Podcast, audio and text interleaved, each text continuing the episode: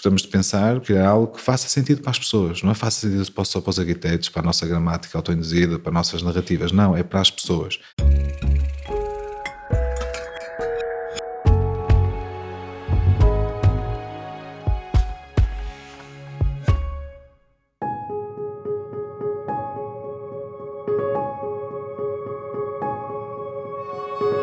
Na Building Pictures acreditamos que apostar em projetos de arquitetura de qualidade é apostar no desenvolvimento das cidades. E este é o nosso podcast, No País dos Arquitetos, um território onde as conversas da arquitetura são uma oportunidade para conhecermos os arquitetos, os projetos e as histórias por detrás da arquitetura portuguesa de referência. O meu nome é Sara Nunes e hoje vamos estar à conversa com o arquiteto Diogo Brito, do Zoda, sobre o projeto do Matadouro.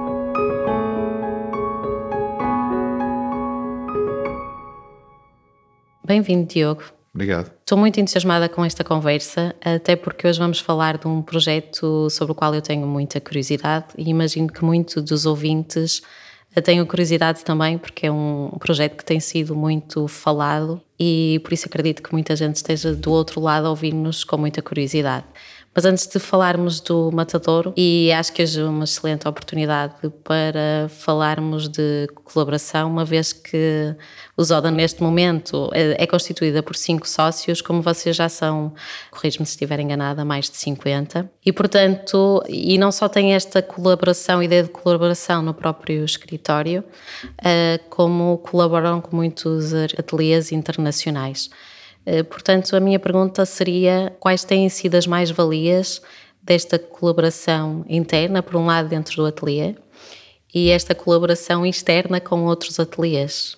Bom, antes de mais, muito obrigado. É um prazer aqui poder fazer parte desta coletânea já, um, na sua enorme pluralidade e substância. Um, em relação a nós, em relação. Esse tema é é um dos temas mais importantes para nós. Nós temos muito gosto em falar sobre a tipologia de parceria, tipologia de colaboração, porque é uma lógica que está absolutamente ligada com as agendas do escritório e, na verdade, com todo o seu percurso. De facto, nós começámos dois, rapidamente passámos a três, entanto, o escritório foi crescendo organicamente e hoje seremos à volta dos 50, como mencionaste. Mas mais importante do que o crescimento orgânico foi a lógica ininterrupta desse processo colaborativo e troca. Nós nunca quisemos fazer nada e começou desde o início, porque nós começámos escrevendo um livro, foi o nosso primeiro projeto, foi a nossa primeira, nosso primeiro esforço enquanto entidade coletiva e indicámos exatamente por onde é que queríamos um, caminhar. E sempre hum, foi muito concreto para nós, muito presente, que o queríamos fazer um, explorando uma coisa que é aquilo que achamos mais importante, que é a forma como é que nós conseguimos crescer, utilizando uma lógica de competências conjugadas e não vivemos na assunção ou na predisposição de ter uma, uma visão muito própria apenas, muito individual, muito unilateral sobre esta prática, esta disciplina. E, portanto, essa predisposição vem desde o início e foi, sobretudo, muito consubstanciada com um conjunto de processos colaborativos que tivemos, no, e, e, basicamente ininterrupto ao longo de 12 anos. Nós dizemos que tivemos uma formação que achamos que foi sólida na Escola do Porto, em diferentes universidades, que depois foi maturada em escritórios internacionais, mas sobretudo a verdadeira formação que fizemos, e sobretudo quando digo verdadeira no sentido de nós conseguimos de facto hum, saber distinguir aquilo que é essencial e acessório nesta disciplina, fizemos-lo a trabalhar no nosso escritório.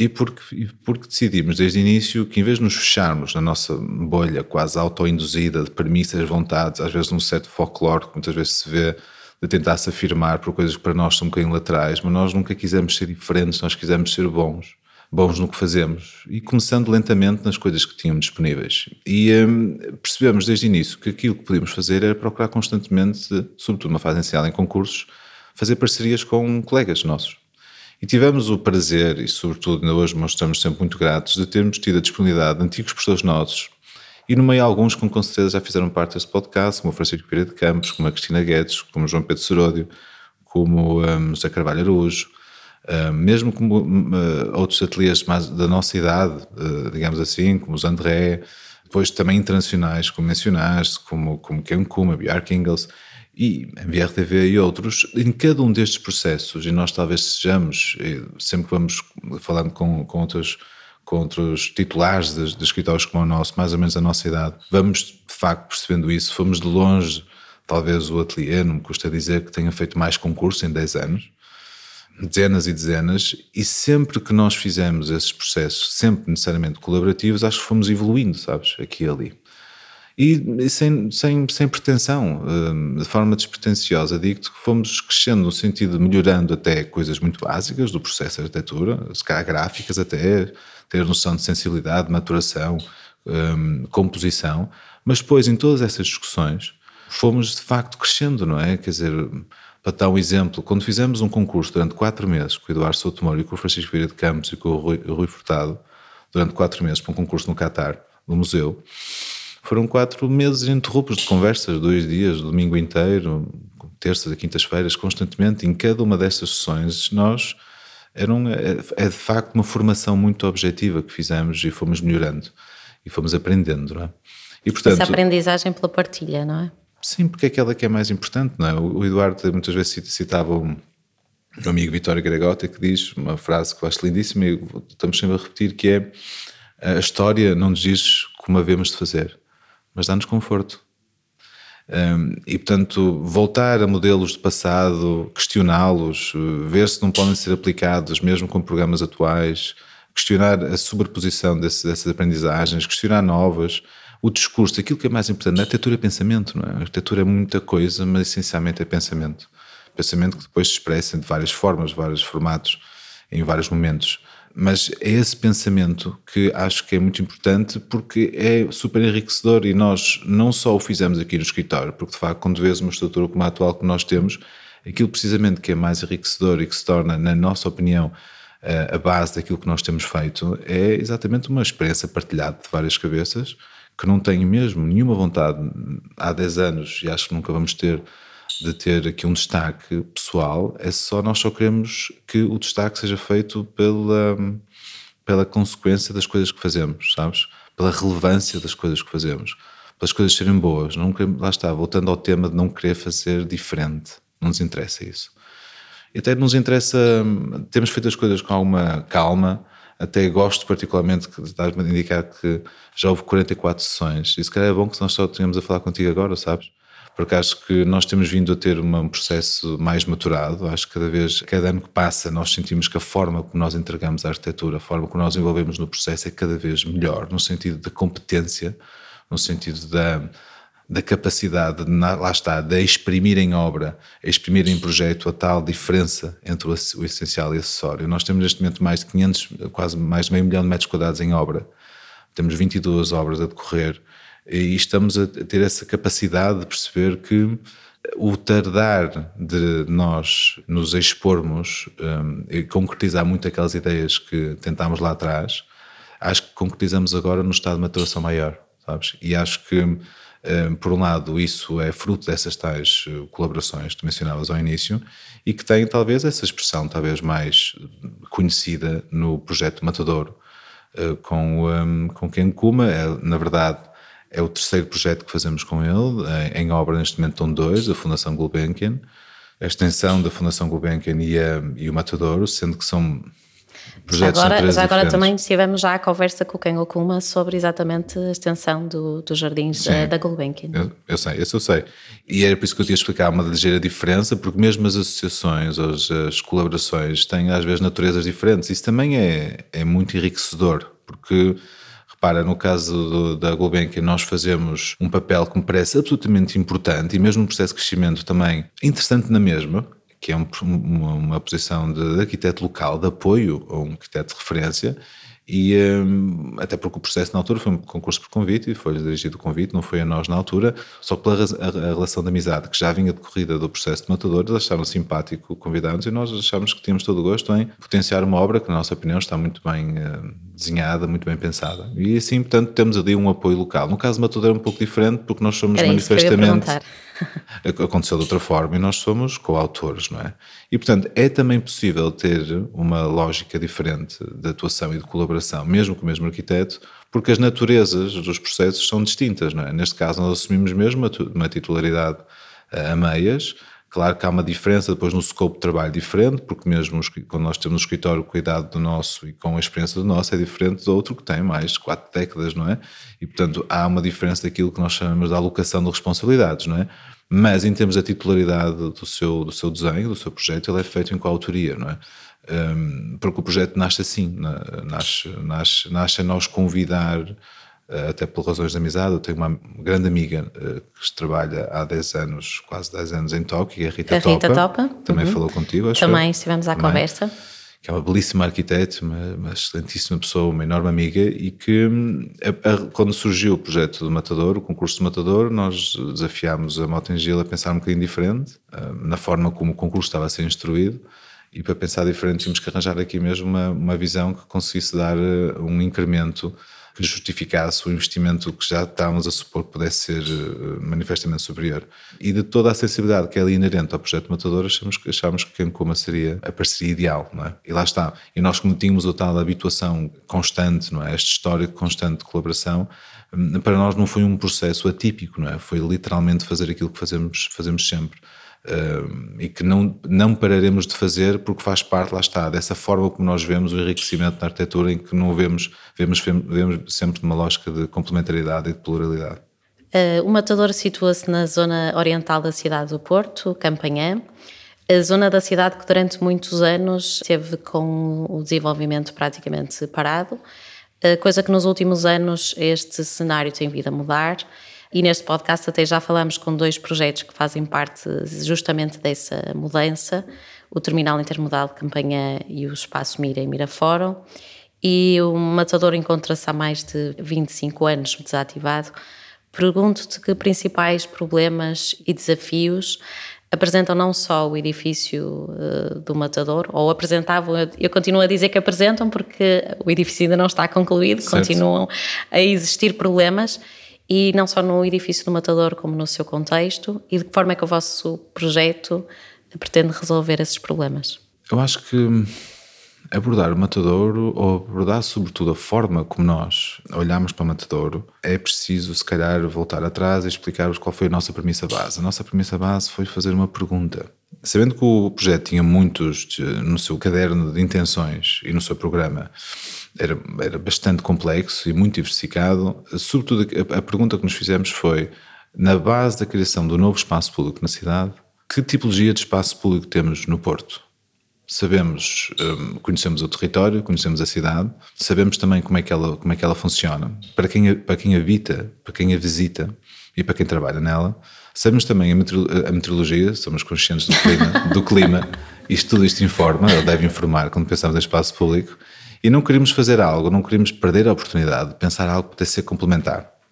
E sabendo que havia a vontade que o projeto extravasasse só a resposta a um equipamento e que fosse literalmente uh, um projeto que tivesse a capacidade de amplificar cidade, porque estava inerente ao, ao, ao, projeto criar uma ponte sobre uma, uma infraestrutura viária que, como sabemos, acaba por fazer uma certa cisão na cidade e segregar partes substantivas do, do território, começámos por essa pergunta. E essa pergunta era precisamente isso, era, por exemplo, muito básica, lá está, lá está, como tu dizes, fala, não, não falar para arquitetos, falar para as pessoas.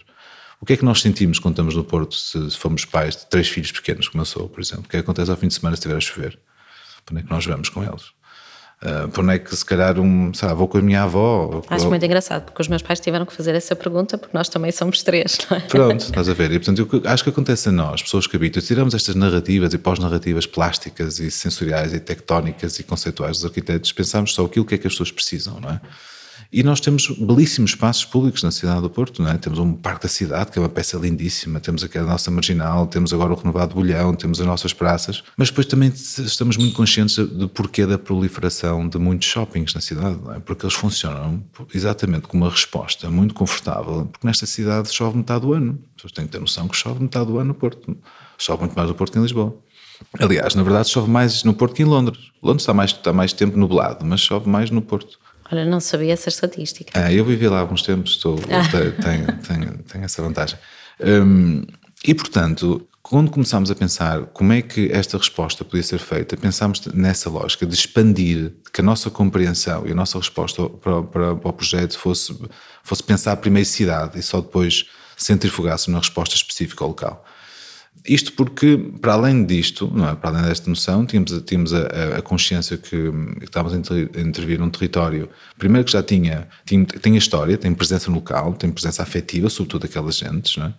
Sabíamos que estávamos a intervir numa zona que é territorialmente segregada, economicamente carente também, não é? Tem esse aspecto. Era um, estamos a falar de um, de um local que depois, olhando para ele, é quase um vazio urbano, enterrado cerca de 10 metros face a uma estrutura viária. A estrutura viária é essa que foi feita há 50 anos atrás e que era quase periférica à cidade e agora com a expansão da cidade torna-se quase uma ferida aberta, não é? E, portanto cria exatamente uh, esse, é um ponto de tensão, não é? É, tensão de interrupção, não é? Quando o Paulo Conhecido falava na lógica de cidade líquida, não é? E ali não, não permite que isso aconteça, aliás, muito da vontade de ter esse atravessamento pedonal e que se faça um fluxo de, de, pessoas pelo matador que não usem só, seja para trabalhar, seja para visitar, mas seja para permitir esse atravessamento, é porque há essa identificação que aquela zona da cidade, para poder crescer e poder ter até índice de, de, de habitabilidade, conforto e ligação ao resto, para não se tornar tão ostracizado, digamos assim, precisa ter essa ligação, não é? E portanto de facto estávamos perante um enorme desafio que era ter um, eh, um projeto que não é só um projeto, eh, um equipamento que vive centrado em si, procurando se ativar, mas tem a capacidade de ter um impacto maior na cidade de futuro, não é? E de até permitir mitigar alguns, eh, algumas assimetrias entre, entre, entre territórios, sabendo que a cidade do Porto é muito pequena eh, e o crescimento da cidade do Porto será, será muito oriente, não é?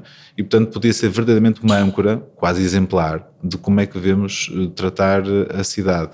E portanto, explicando, começa com essa pergunta, não é? Daí que quando nós olhamos eh, para a resposta que temos agora e fazendo um fast forward, porque acho que muito daquilo que é subjacente à tua pergunta é aquilo que muitas vezes as pessoas têm curiosidade, é porque aquela cobertura, porque, porque onde é que nasce a cobertura, não é? Mas a cobertura nasce para explicar, então para avançar e para me antecipar, às vezes antecipo-me, nasce literalmente por causa dessa pergunta. Por causa, é no fundo uma, uma resposta a essa pergunta. Achamos que havia não só o facto de nós conseguíssemos, se olhássemos para, para, para, aquele, conjunto, aquele conjunto edificado, olhamos também para o espaço público, o espaço ao ar livre que está a mediar todo aquele conjunto de edifícios, não é? E contámos, uh, e eram quase 10 mil metros quadrados de área?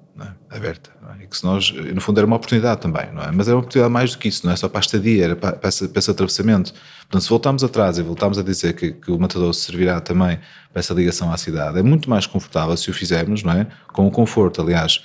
Uma das premissas que Ken Kuma falava foi que gostava que pudesse ser criado no projeto uma nova tipologia de espaço público, onde, onde a noção básica fosse conforto como é que conseguimos criar uma nova tipologia de espaço público onde nos sentimos muito, muito, muito confortáveis? Isso tem a ver com a abordagem ao projeto, mas também, claramente, também com a lógica material. E talvez seja uma das um dos principais atributos que, que o escritório de Kenkuma traz sempre para um projeto e sobretudo a sua narrativa de projeto é a lógica material, não é? o material natural, em procurar os, o mineral, procurar aquilo que faz mais sentido em cada, em cada local, daí nós gostamos tanto dele porque para nós a arquitetura deve ser sempre específica e adequada, nunca deve ser genérica, nem tão pouco replicada, não é?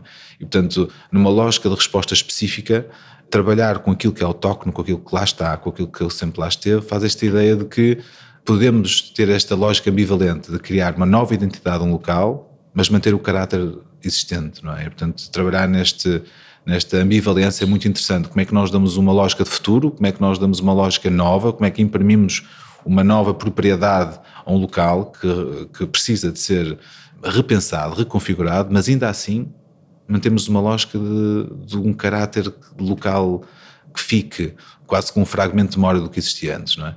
E, portanto, pareceu-nos interessante isso. E, portanto, a cobertura nasce para nós conseguirmos amplificar essa, a, a lógica do, de estar, a lógica de percorrer, a lógica.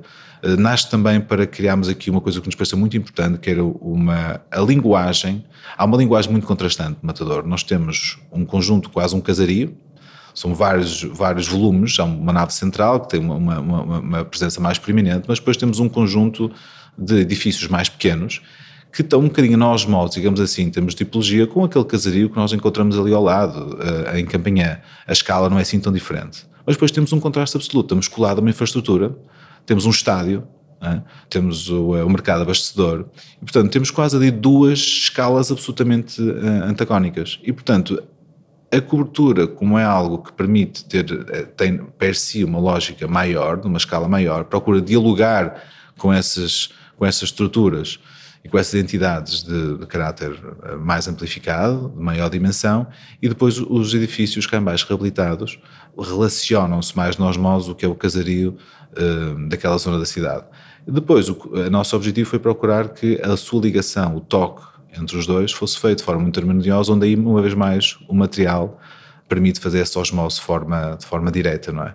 Portanto, foi trabalhar um bocadinho neste paradoxo, como é que nós conseguimos ter uma cobertura que uh, simultaneamente amplifica o programa, dá mais conforto, um, responde a um conjunto de atributos numa resposta de cidade, fazendo o zoom out, e, uh, e também em relação àquilo que é o potencial daquele conjunto enorme de programa e muito diversificado, mas ao mesmo tempo também permite uh, dialogar com os restantes, com, as, com a adjacência, digamos assim, Uh, até porque tem a ver com lógicas térmicas, lógicas de conforto, como é que criamos um espaço que deve ser confortável quando nós temos uma autoestrada uh, tão percorrida como, como aquela, com o barulho inerente, temos por baixo a passar num conjunto de, de uma, linha ferro, uma linha ferroviária, temos eh, tudo, tudo que daí está inerente, era importante eh, nós conseguimos criar algo que pudesse dialogar de forma ambivalente. Sim, já agora aproveitava para te pedir que partilhasses um bocadinho o, o que é que vai funcionar dentro uh, dos edifícios digamos, há três ou quatro eixos principais, não é? O primeiro um, é uma forte componente um, municipal e cultural, é? Há uma parte digamos, quase metade do, uh, do equipamento em termos programáticos uh, pertence à Câmara Municipal do Porto. Um, e, portanto, dentro desse espaço tem um novo grande museu da cidade, o Museu do Oriente, uh, que tem uma coleção belíssima no museu. Portanto, é uma, uma ligeira alteração face até ao, ao, é uma evolução, digamos assim, face à primeira proposta de concurso de matador, um museu maior, pelas necessidades da, da, da, coleção e pelas necessidades depois endémicas do processo de construção. Um, há também uma galeria, uma, galeria, há um acervo de, de, arte, há todo um conjunto de zonas de escritórios por parte da Câmara Municipal do Porto. A própria nave central, que é reabilitada, no fundo funciona como o eixo principal do atravessamento e, portanto, é quase como fosse uma rua coberta, mas ao mesmo tempo também é um espaço de ativação da Câmara Municipal do Porto em todas as suas atividades e aquilo que é o, o exercício até da exploração do próprio, do próprio local. Um, e isto depois é contrabalançado com uh, um conjunto de outros edifícios que têm uma natureza essencialmente empresarial. vai ser criado um web empresarial, portanto, os edifícios são alocados para, para, para escritórios, uh, sendo que depois podem ser convertidos em, em peças uh, complementares, isto é, pode ser uma só empresa a ficar titular de um, de um, de um, de um edifício, ou então são, podem ser então várias. várias, e até dentro do mesmo ser compartimentado, não é? Portanto, o projeto foi feito para ter essa capacidade. Ter essa é, capacidade de flexibilidade. Sim, porque repara, o, o interesse aqui do promotor é ter o melhor projeto eh, possível, que tenha um conjunto de atributos e qualidades que façam que, sejam atraentes para o mercado no seu, no seu geral, mas depois também tem a flexibilidade de poder não só haver uma resposta inicial para quando for os primeiros, digamos, ocupantes do espaço, mas que ao longo dos anos que se torne flexível o suficiente para, com o mudar das premissas da própria economia, de tudo e mais alguma coisa, que, que não aconteça o que muitas vezes acontece em alguns projetos, é que eles depois Vão, São tão pensados para o momento, momento depois, depois, nem para o momento funcionam, não é? Aquilo que ainda é mais paradoxal e que às vezes até pode ser algum medo que as pessoas têm, é aquilo depois virar com, quase para o sentido oposto, programado, tornar-se um shopping. Há muita gente durante muito tempo achou que aquilo podia de repente tornar-se um shopping, não é? Ok. Até porque eu acho que existe esta ideia de que quando as coisas não funcionam, depois aparecem sempre aqueles grandes grupos e que tornam aquilo num grande pingo doce, por Se exemplo, bem que eu acho que os é? próprios é? shoppings também estão a falhar como modelo, não é? Pá, não sei, estão, estão a falhar, eles são tantos, quer dizer, são tantos, em princípio o modelo vai funcionando, não é? Porque nós Não sei, mas estão muitos a fechar também. Acredito que sim, uh, acredito que sim. O que eu vejo é uma enorme prevalência deles e sempre que com um deles, não é assim tanto, mas sempre que me desloco vejo aquilo cheio. Até vejo uma coisa que é, que, que é interessante falar relativo ao matador, que é Uh, se nós olharmos para a prevalência da ocupação dos espaços, dos corredores dos shoppings, o que acontecia há 10 anos atrás é que eram simplesmente corredores de shoppings e agora não existe um corredor que não esteja populado 3 em 3 metros com alguma coisa, seja um posto de manicure, seja um sítio de gelados, seja de venda, de venda, de meias, e portanto percebe-se que há, há mesmo procura, não é? Isso é uma lógica de oferta e procura, não é? Eles têm tanta procura para, para as lojas, continuam a ter mais para os corredores, não é? E portanto parece-me que isso vê-se em todos, não é? Não é um caso, não é casuístico, uhum. vê-se em todos, não é? Portanto, eu continuo a achar é que se renova a nossa premissa, a nossa pergunta de matador, porque de facto eu acho que as pessoas, perante a impossibilidade de deslocar para outros sítios, vão para os shoppings não para comprar, mas para passear, para estar, para passar tempo. Porque é confortável, não pago estacionamento, estaciono em baixo, subo, posso andar por ali com os miúdos a correr por aí fora. Agora até se vê, vê-se carrinhos para os miúdos andarem, mete-se uma moeda, eles andam. Portanto, os shoppings funcionam não só para comer para uma refeição e para, e para uma compra, mas funcionam para estar. Isso é que eu acho que é paradoxal. E acho que é subverter aquilo. Nós temos uma cidade riquíssima eu acho que é muito mais importante nós conseguirmos criar a substância e a relevância suficiente do objeto matador para as pessoas poderem dizer ah, não, não vou, não vou para, não vou para o Norte Shopping, nem vou para o Mar Shopping, não vou, vou encontrar um matador, faz mais sentido, porque de repente posso na mesma estar lá e estou obrigado, se for um dia de muito calor, posso estar abrigado, também se for um dia de chuva, posso na mesma estar lá, portanto é concorrencial aos shoppings, mas eu acho que oferece não, não só um programa culturalmente mais, na minha opinião, relevante, e oferece uma experiência espacial muito mais substantiva. É? Eu vivi dois anos em Madrid e um dos meus projetos favoritos é o Matadero, eh, que até em termos de eh, os edifícios do Matadero, e se olharmos para o Matador, não são exatamente do mesmo período,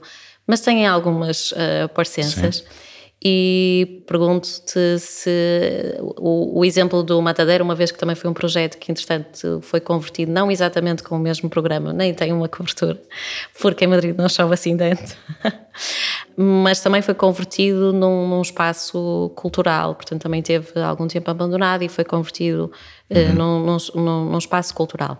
Pergunto se isso, se esse projeto de reconversão uh, também foi para vocês uma referência e se e, e se não, que outros projetos é que foram de referência para, para esta solução? Foi uma das maiores referências.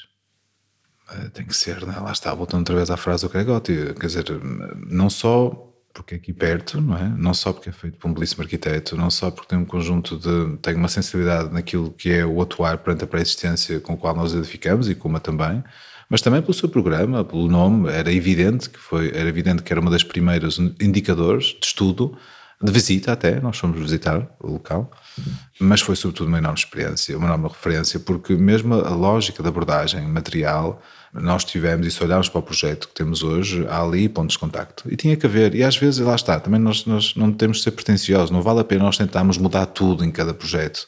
Acho que é bom haver transporte, é bom olharmos para o que os outros fazem e um, pegar dali, não é? Quase uma corrida de estafetas. E de facto, esse projeto foi um indicador. É evidente que também lá está, voltando à mesma lógica de atuar com especificidade, era um antigo matadouro, uh, portanto, destinava-se programaticamente ao mesmo, tem de facto um conjunto daquilo quando olhamos para para a, gramática formal, quando olhamos para o ritmo dos vãos, quando olhamos para coisas que são absolutamente fundamentais na, na arquitetura, na análise do edificado, há pontos de contacto, de facto, houve, e houve essa, esse levantamento, mas depois o que não há é, não é numa zona da cidade com as características idênticas à, à de Campanhã e ao local onde está a de Matador, não é.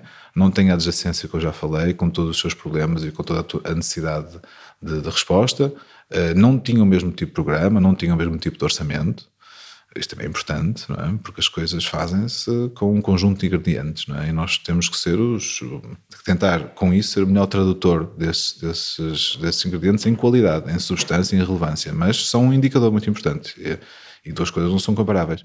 E, portanto, foi de facto referencial até determinado momento mas depois, como fazemos sempre, as referências têm que ficar numa fase inicial, depois nós temos que tentar nos esquecermos um bocadinho delas, porque senão elas contaminam muito o processo e, portanto, foram um indicador inicial. Se olharmos hoje para trás em retrospectiva, acho que estão, estão ali um conjunto de coisas. E falo, por exemplo, na lógica de vãos, por exemplo, falo na lógica de, de abordagem, aquilo que tem a ver com materiais de pavimento, por exemplo, uh, iluminação também.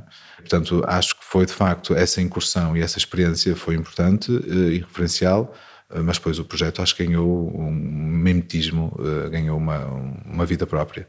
Mas o projeto referencial, lá está. Quando nós temos um processo de colaboração, Sara, quando, é, quando fazemos constantemente parcerias, eh, nós como nunca procuramos ter uma linguagem muito própria, como não temos a pretensão de criar algo que seja automaticamente distintivo, por uma linha, seja por branco, um folclore mais ou menos formal, um tique formal, não temos, não temos essa predisposição, nem nós, nem Kuma no caso, nós interessa-nos é olhar para o que temos e ser ao máximo de Uh, tentar ter a resposta mais objetiva ao programa, tentar ter um, o pensamento mais substantivo face às premissas que estão em cima da mesa, mas depois ao mesmo tempo ser absolutamente pensado para aquele local. Nada mais interessa na arquitetura do que aquilo que fica, é? Nós construímos e depois aquilo que é a maior prova se a arquitetura faz sentido ou não, é o facto dela ser bem sucedida e ser, seja o edifício público se é frequentado, se as pessoas aderem ao seu programa, se aderem ou se não aderem. E nós gostávamos que os espaços que criamos, seja para índole mais, digamos, privado, ou seja, sobretudo neste caso, que a casuística é menor, o espaço público, gostávamos, gostamos de pensar, por isso é que falamos, de como é que nós podemos criar algo que faça sentido para as pessoas. Não é faça sentido só para os arquitetos, para a nossa gramática autoinduzida, para as nossas narrativas. Não, é para as pessoas. E, o que, o, e quando nós falamos desse, nessa lógica de referência, e o projeto de Matadera é um desses, é que ela é bem acolhida, nota-se, vamos lá ao fim de semana, e se formos, as pessoas usam-no, estão lá, e vão lá.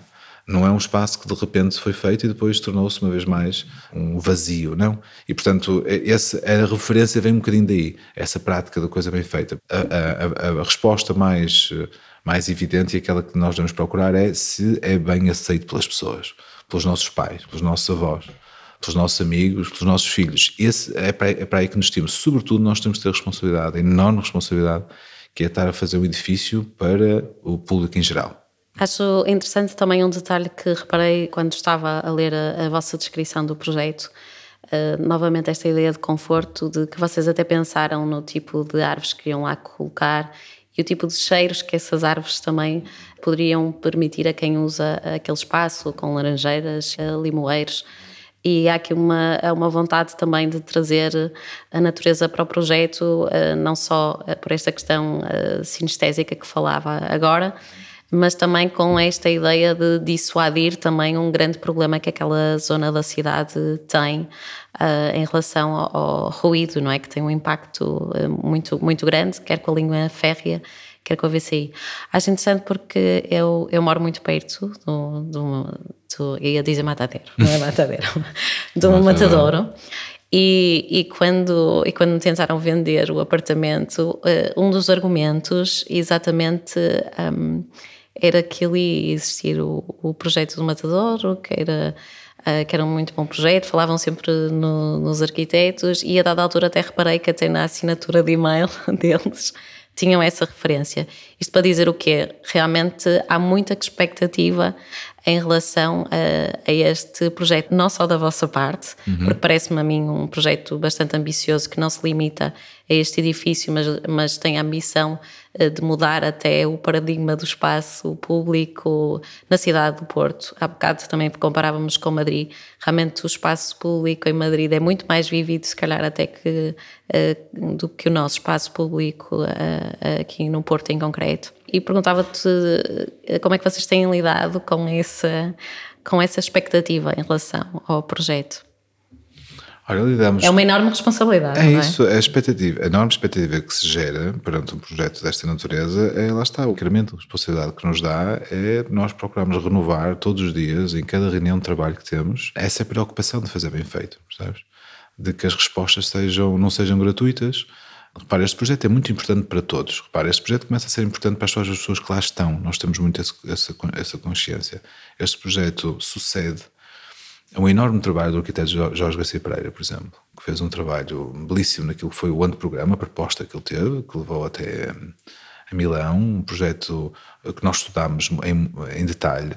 Percebemos que tinha uma lógica uh, um pouco diferente da nossa, uh, absolutamente legítima, uh, e que nós compreendemos. Porventura lá está, eu acho é que nós fizemos a tal uma pergunta diferente. E portanto a resposta que nós damos é porque porventura se tivéssemos feito uma pergunta idêntica e esse como ponto de partida uh, que o Jorge fez, porventura a nossa resposta seria similar um, eh, ou dentro daquele enquadramento, não é? Mas como nós partimos por outra narrativa, por outra pergunta, uh, aquilo que depois resulta dela é uma resposta à cidade diferente, com o tipo de preocupações. E que quando nós olhamos para o projeto, sabemos que há muito, muito faz-se muito este, este, paralelo com a Casa da Música, não é? Há uma expectativa se calhar gerada, porque quase passado 20 e tal anos, esse é um paralelo que é muito feito até pela própria Câmara do Porto, até se percebe pela, pela, ressonância até mediática do nome do nosso nosso, nosso colega, nosso colega trabalho neste projeto e percebe-se, eh, mas também se percebe mais do que isso. É, a Casa da Música teve, de facto, um efeito importante na cidade, não é? Sabemos muito bem quem habita, eh, não só naquela zona da cidade, mas foi mas a afirmação que deu, não só da arquitetura contemporânea, aquilo, eh, o debate e a discussão que se deu pública à volta, é à volta da arquitetura e à volta do que é eh, do, do, que é um espaço público ou equipamento público na cidade. E, portanto, porventura, aquilo que se diz na tal antecipação é que este edifício poderá ter também essa capacidade de gerar discussão. E muitas vezes nós temos de estar disponíveis para. Aliás, já está a ter já está capacidade. A ter, Já é? está a ter, até por, por, esta razão, o facto da nossa, a nossa natureza de resposta ao nosso projeto ser um bocadinho diferente daquilo que era o projeto do Jorge. O projeto do Jorge, porventura, seria aquilo que estaria mais dentro daquilo que era o espectável face ao concurso que foi instruído e a nossa resposta é que foi bastante mais disruptiva com um conjunto de premissas diferentes que teve, não é? E daí a expectativa possa-se gerar de forma mais amplificada, porque há aí esses pontos de contacto, porque de facto não, não tem existido na cidade do Porto a capacidade de ter projetos, sobretudo com este impacto, isto é, uma vez mais dizendo que é um projeto que tem uma enorme ambição programática, são mais de 20 e tal metros quadrados de, eh, de espaço de intervenção, de equipamento, mas como tem esta necessidade e esta capacidade de falar mais um, eh, amplamente com a cidade, porque se destina a ligar, não é, com, com, com uma parte do programa tal ponto pedonal para ligar ao metro, para poder uh, ajudar a não ter esse espaço da cidade tão segregado, acaba por ter um impacto que gera uma discussão maior na cidade, não é? Que achamos que pode ter, a nossa opinião, um efeito contágio positivo, não é? Não só a sua discussão, mas até a sua forma de intervenção, não é? E, portanto, eh, respondente, nós gostamos muito dessa expectativa, porque essa expectativa dá-nos mais eh, responsabilidade, mas também nos renova todos os dias num processo que é prolongado, porque este projeto já tem alguns anos, é? se nós já vem de antes da pandemia, como dissemos, não é? E ter parado durante algum tempo por causa do Tribunal de Contas e por aí fora, portanto, este é um Sim, projeto já que tem uma longa história. Já tem alguma história, já tem uns altos e baixos, já tem muita emoção também pelo caminho. E, portanto, ao longo deste processo todo, muitas premissas foram, foram mudando, até intervenientes foram mudando também. Mas uma coisa que nunca mudou foi esta assunção de responsabilidade. Estamos a intervir num, num, edifício importantíssimo, eh, estamos a deixar um legado à cidade, estamos a, a, a procurar responder a, a, um, a, um, programa que existia no local, mas que ambiciona ter um impacto muito maior e, portanto, perante essas mudanças todas, o que nunca mudou foi o nosso entusiasmo uh, e o nosso compromisso de fazer bem feito. Quais têm sido os desafios uh, em trabalhar com um gabinete japonês que está longe e que fala outra língua? Quais têm sido os maiores desafios? Eh, o maior desafio foi, eh, e é neste momento, conseguir não desfocar do essencial, porque em termos orgânicos tem sido uma maravilha. Até por uma razão muito concreta que te explico, não é uma razão muito esotérica. É o facto de nós estamos separados quase 9 ou 10 horas, é? permite quase fazer aquele regime de cama quente dos chineses, não é? Nós, quando estamos a começar a trabalhar, eles estão-se a deitar e vice-versa, não é? Portanto, até muito eficaz do ponto de vista do processo de trabalho, porque durante muito tempo conseguimos ter eh, quase 20 horas ou mais de 20 horas por dia a trabalhar no projeto, porque trabalhamos em fusos horários diferentes, não é? Portanto, isto até é uma enorme complementaridade. Depois, em termos de língua, lá está, de facto, a língua base português e japonês não é propriamente muito idêntica, mas o inglês é, é base de trabalho no, no gabinete de, de Kenkuma, tal como é a nossa, não é? Nós aqui temos 50, eu acho que nós temos mais, sei lá, 15 pessoas, não são portuguesas, não é? Portanto, mesmo aqui no nosso escritório, a base de, de comunicação já acaba por ser muito o inglês, não é? Portanto, então, em termos de comunicacionais, de predisposição e de horários, estamos falados, eu acho que tem sido, não tem sido um desafio, não é? Um, depois, o maior desafio é este: é como é que nós, muitas vezes, o que acontece é que os projetos com autoria é, são desafiantes no sentido de nós temos que encontrar convergências é, de opiniões, convergências de. Para cada. Nós somos pessoas que resolvem problemas, não é? Todos os dias temos que resolver problemas. E neste matador tem havido, tem havido muitos problemas para resolver, não é? Porque não é só o programa que é, que é, que é distinto, é todos os edifícios são diferentes uns dos outros, portanto, aquilo basicamente, este projeto tem quase tudo, não é? Se pensares, tem quase todo tipo de programas só não só falta quase habitação e hotelaria, mas tem quase tudo. Uh, os edifícios são diferentes, tem uma ponte pedonal, tem espaço público, tem praças. Tem, Sim, é um projeto com, muito complexo. Muito complexo, não é? Infraestruturalmente complexo. É uma pequena cidade. É, talvez, não é? falta um bocadinho a parte da habitação, mas tem habitação à volta, não é? Não é? E, portanto, eh, é um projeto bastante complexo. E, portanto, no meio disto tudo, o maior desafio para te ser sincero, é nós conseguimos manter muito fiel às tais premissas base e perante eh, todos estes enormes desafios, às vezes não ceder uh, perante ou flexibilizações necessárias do ponto de vista económico ou alterações materiais, nossa preocupação foi tentar não descaracterizar a base do projeto, não é? porque depois no final passávamos isto tudo e se calhar havia todas as atenuantes possíveis, não é? porque quando passamos por estes contextos que acabei de falar que são atípicos, não é? Havia todas as discussões e mais algumas porventura para nós mudarmos muitos dos pressupostos do projeto, mas tentámos ao máximo manter isso, por um lado, pronto, e o desafio tem sido é, é o desafio que nós temos aqui diretamente no escritório, é como é que nós conseguimos fazer lá está algo que seja substantivo, bom, relevante, mas ao mesmo tempo que seja uma convergência de várias formas de pensar. Quando falamos, quando temos um parceiro que não está fisicamente perto, até num processo atual como dobra, cria-se algumas entropias, porque é importante nós vermos as coisas diariamente e é isso que é importante ter uma resposta mais cuidada local. e é por isso que a equipa de Kuma tem-se desdobrado até bastante para estar cá, não é? O facto da Rita ser portuguesa também ajuda a ter aqui momentos de, de Proximidade. Uh, sim, sim, de proximidade. Uh, e tem, tem conseguido, e isso tem sido muito, muito, uh, tem sido essencial para o projeto. É? Se nós não tivéssemos dentro da estrutura que encuma a Rita, não só pela sua importância, não só pela sua qualidade e pela sua, pela sua predisposição e entrega à, à arquitetura uh, como tem, mas o facto de ter esta a, nacionalidade que tem permite conseguir perceber aqui um conjunto de nuances que são muito específicas da nossa forma de atuar, que até em termos de construção existe uma osmose em relação à, à, cultura japonesa, a forma como se aborda o material, então, talvez seja dos últimos países no mundo em que ainda temos algum tipo de... Nós nem conseguimos encontrar em Portugal ainda alguma, alguma, alguma capacidade de trabalhar bem a madeira, como tu sabes, não é? Bem. Uhum. Uh, a pedra isto é, ainda existe, há um, uma, uma, uma, sabedoria que foi passando da voz para filhos e para fora. E das artesãos, não é? Todo esse lado de craftsmanship ainda existe muito em Portugal, existe muito no Japão. E, e há muito existe no Japão, é verdade. É, existe muito esse respeito ainda, existe muito esse cuidado. E nós temos no, no Matador estamos a tentar ao máximo recuperar tudo o que existe, tudo, tudo, tudo que existe. Entre, nós só, só substituímos o material novo porque se não, se não for possível restaurá-lo, seja por questões endémicas de patologias ou, ou financeiramente seja incomportável, não é? mas essa é a predisposição, porque isso tem a ver com a autenticidade, é? isso tem a ver com não descaracterizar, isso tem a ver mais do que é como é que nós conseguimos. Um, o nosso processo não é, de, não é de subtração, é de adição, não é? Nós queremos manter o que existe o máximo possível, reconfigurar para sentir que lá está. Nós, os, os telhados daqueles edifícios todos são lindíssimos por dentro, todos em madeira de riga, lindíssima ótima, não é? Quer dizer, seria absolutamente antitético que nós, eh, que a predisposição fosse apenas por atributos de conforto qualitativo do espaço para depois para o mercado imobiliário fôssemos mudar as coisas, ou nunca fazemos isso, não é?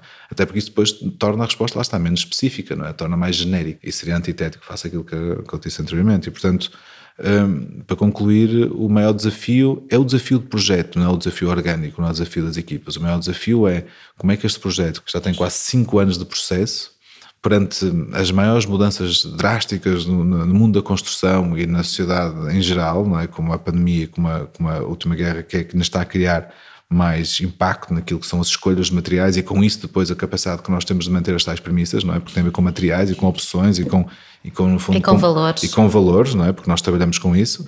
O maior desafio é exatamente esse. É, é o desafio do projeto. E vou-te fazer uma pergunta para a qual eu acho que tu não tens resposta. Uh... Quando é que vai estar pronto? Há alguma previsão?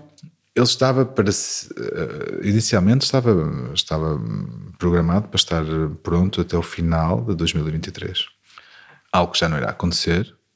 A indicação que eu tenho é que será alguns a meados de 2024. É?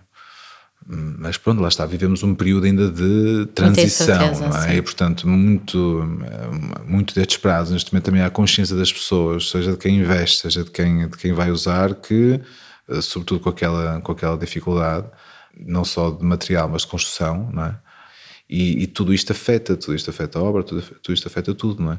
Ah, e portanto, um, mesmo os prazos de obras estão a ser dilatados porque a, a compreensão, é? isto é um projeto que envolve várias pessoas e temos de estar todos solidários com o facto de estamos a viver uma altura de, de enorme incerteza, não é? E, portanto, não consigo dizer ao certo quando, quando estará pronto, consigo dizer sim.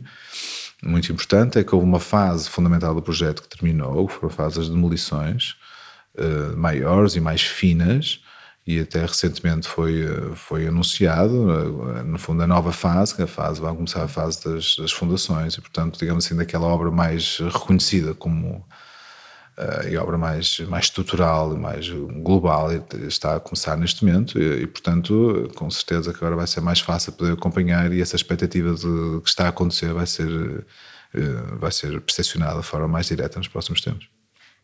Quem frequenta o metro, em particular a estação de, do Dragão, há, uma, há uma parte da estação que é possível ter uma vista certo. geral de, do Matadouro, ir acompanhando como é que uh, são as obras. Também convido os uhum. nossos ouvintes a irem acompanhando também uh, estas obras. Um, Tiago, muito obrigada pela tua Obrigado, partilha e por reafirmares esta importância da partilha, não é? Uhum. Partilha que tu fazes todos os dias no teu escritório, com os teus sócios e com os teus colaboradores, mas também é a importância também da partilha de aprendermos com, com os mais velhos, não é? E com outras pessoas que fazem diferente de nós. E muito obrigado por também teres feito uma pergunta que espero que dê resposta uh, aos problemas que nós temos enquanto uh, cidade e por terem sido mais ambiciosos, não pensar só no edifício uh, e terem pensado em cidade, e por isso também te, te agradeço. Muito obrigado, Sara. Foi um prazer e foi um prazer, sobretudo, perceber que muita vossa predisposição em ter estas conversas com, com arquitetos, um país de arquitetos, é, é de facto com, é, com esta natureza de conversa que torna mais próximo das pessoas, porque é, não é tão ligada só às narrativas dos arquitetos, mas é uma lógica de linguagem comum, perceptível por toda a gente, é? com a qual nós identificamos imenso, porque nós costumamos dizer que, que levamos muito a sério o que fazemos, mas não nos levamos a nós muito a sério, não é? E é por isso que eu acho que conseguimos ter mais pontos de convergência, seja em colaborações fora do escritório, seja naquilo que é o processo colaborativo do dia a dia, onde toda a gente importa e onde ninguém é mais importante que ninguém, porque seja para, para ter uma boa ideia para um novo projeto, seja para resolver um pormenor da obra, essa resposta pode vir de qualquer pessoa, não é? E o mais importante para uma estrutura como a nossa, que já começa a ter algumas pessoas, é estar disponível para, para ter esse discurso franco e, eh, e inclusivo e um, construtivo, não é? E, portanto, ter a, oportunidade de estar a falar contigo de forma completamente aberta, mas também perceber que, que o, o, tipo de discurso que se predispõe e que, tu, e que, tu, que te interessa a ti, para os teus ouvintes, é, é de falar de forma simples sobre aquilo que é uma profissão que é das mais antigas e, portanto, por si só não deve ser das mais uh, centradas em si, deve ser completamente aberta e tudo aquilo que fazemos deve ser, deve ser explicado e deve ser exposto de forma a ser aceite por um conjunto maior de pessoas que aquilo realmente são. E, portanto, olha, agradeço-te e foi um prazer, em nome de todos, poder estar aqui a falar um bocadinho sobre este projeto que é muito importante para nós. Eu só acrescentava que eu acho que até já partilhei isto noutro episódio, que no início, uh, portanto, o, o, podcast pretende desmistificar uma série de coisas sobre a arquitetura e sobre os arquitetos, mas eu percebi que eu própria também tinha alguns preconceitos em uhum. relação à profissão, nomeadamente Uh, tinha muito esta ideia de que os arquitetos portugueses colaboravam a pouco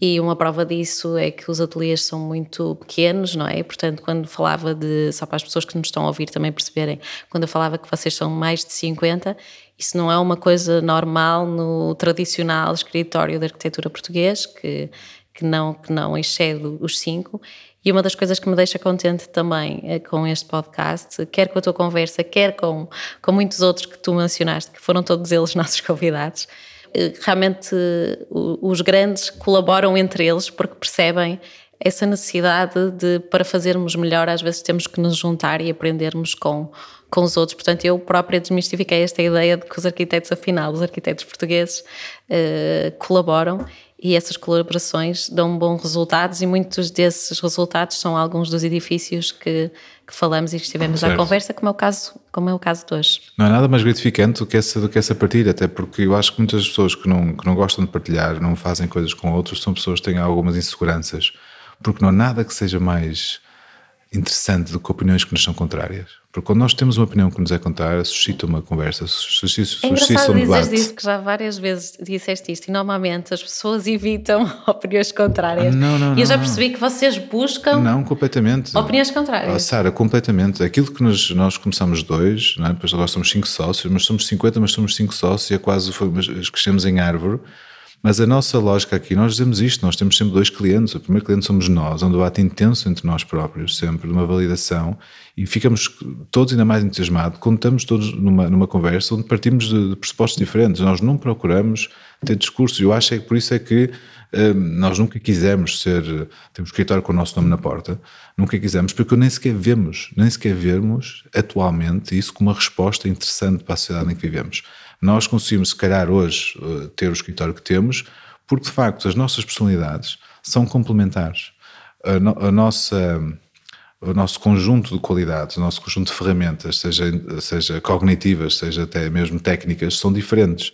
Uh, começando nos sócios, mas depois passando para um, para um conjunto de, de colaboradores que nós temos, os mais antigos e os mais recentes, aquilo que nós vemos é esta lógica de que nós, para conseguirmos ser, uh, agradar mais clientes na sua diversidade, portugueses ou estrangeiros, para conseguir ter uma resposta uh, diferente em vários programas, para conseguir, conseguir estar ao mesmo tempo, dar uma aula fora do país e estar a fazer uma apresentação na, nos antípodas, para conseguirmos fazer isso tudo, temos de ser vários. E o que achamos, e, e que se tem renovado, é que cada um, por exemplo, dos sócios que acabam por tipo, de, tipificar depois aquilo que encontramos em outros colaboradores, e tem crescido imenso, e temos aqui belíssimos arquitetos já, um, é que nós crescemos nas, digamos, nas qualidades uns dos outros e há uma osmose de crescimento entre nós. Nós aprendemos e vamos melhorando uns com os outros, mas também vamos mitigando os nossos defeitos porque uh, vemos nos outros o seu oposto. E depois, no conjunto dos cinco, mas no conjunto dos 50, há uma resposta mais transversal, porque se eu tiver induzido a minha própria bolha de conhecimento e num conjunto de idiosincrasias que eu tenho, eu consigo dar um tipo de resposta, mas não consigo amplificá-la porque não vou ser se calhar o melhor numa fase de concessão, não vou ser se calhar o melhor a negociar um processo com um cliente, não vou ser se calhar o melhor numa lógica uh, de, de, licenciamento onde temos que jogar com muito tipo de instituições, temos que ter se calhar um discurso diferente e um nível de conhecimento regulamentar uh, distinto, mas se calhar também não somos os mesmos que depois em obra temos a experiência suficiente ou sequer a capacidade e a sensibilidade para ter as melhores decisões. E portanto o que nós achamos é que como é muito difícil, e porventura só um, históricos da arquitetura, como o arquiteto Álvaro Cisa, como o arquiteto Eduardo Sotomar, conseguem juntar isto tudo num só, e nós cá não, e não temos com certeza esse talento, aquilo que nós fazemos é... Mas eles também não trabalham sozinhos. Mas cresceram muito nessa lógica, uhum, não é? Há um, é exercício, há um exercício muito próprio da sua, da, da sua afirmação, pronto, e, e, muito daquilo há uma narrativa, narrativas próprias, há uma linguagem formal muito própria, que é reconhecida, mas eles têm uma capacidade que as novas gerações, eles são, são são pessoas muito especiais, não é? E nós achamos é que para ter a resposta que temos, nós juntando-nos conseguimos amplificar as qualidades e reduzir os defeitos, não é? E portanto achamos que nesta altura, por isso é que o incremento até de escritórios eh, de, de, arquitetos amigos nossos, da nossa idade, tem sido cada vez mais naquilo que se chama de coletivos, exatamente porque percebem que porventura a resposta mais eficaz nesta altura eh, ao mercado de trabalho tão competitivo como disse, sobretudo em Portugal, não é? com quase 28 ou 30 mil arquitetos, não é? É, é, procurarmos eh, ter esta resposta. E, portanto, seja pelo lado da substância, seja pelo lado da, do interesse disciplinar em cada dia, um, eh, lá está, não há nada mais enriquecedor que essa conversa, porque a arquitetura não é mais que pensamento e, portanto, o pensamento existe é quando nós nos desafiamos e temos opiniões contrárias. Porque se dissermos sempre o mesmo todos os dias, é uma placidez de concordância que não interessa muito. Uh, bem, vamos ter que terminar aqui esta conversa. Já percebi que dava a conversa para mais um, um episódio. Muito obrigada obrigado, novamente. Sara. Muito obrigado. Se gostaram deste episódio, venham descobrir mais sobre este projeto no público e na Arc Daily. Partilhem e subscrevam e ouçam outras conversas no Spotify e na Apple Podcasts. Deixem a vossa classificação e ajudem-nos a divulgar a arquitetura portuguesa. A sonoplastia deste episódio é de Diogo Chaves. Até para a semana!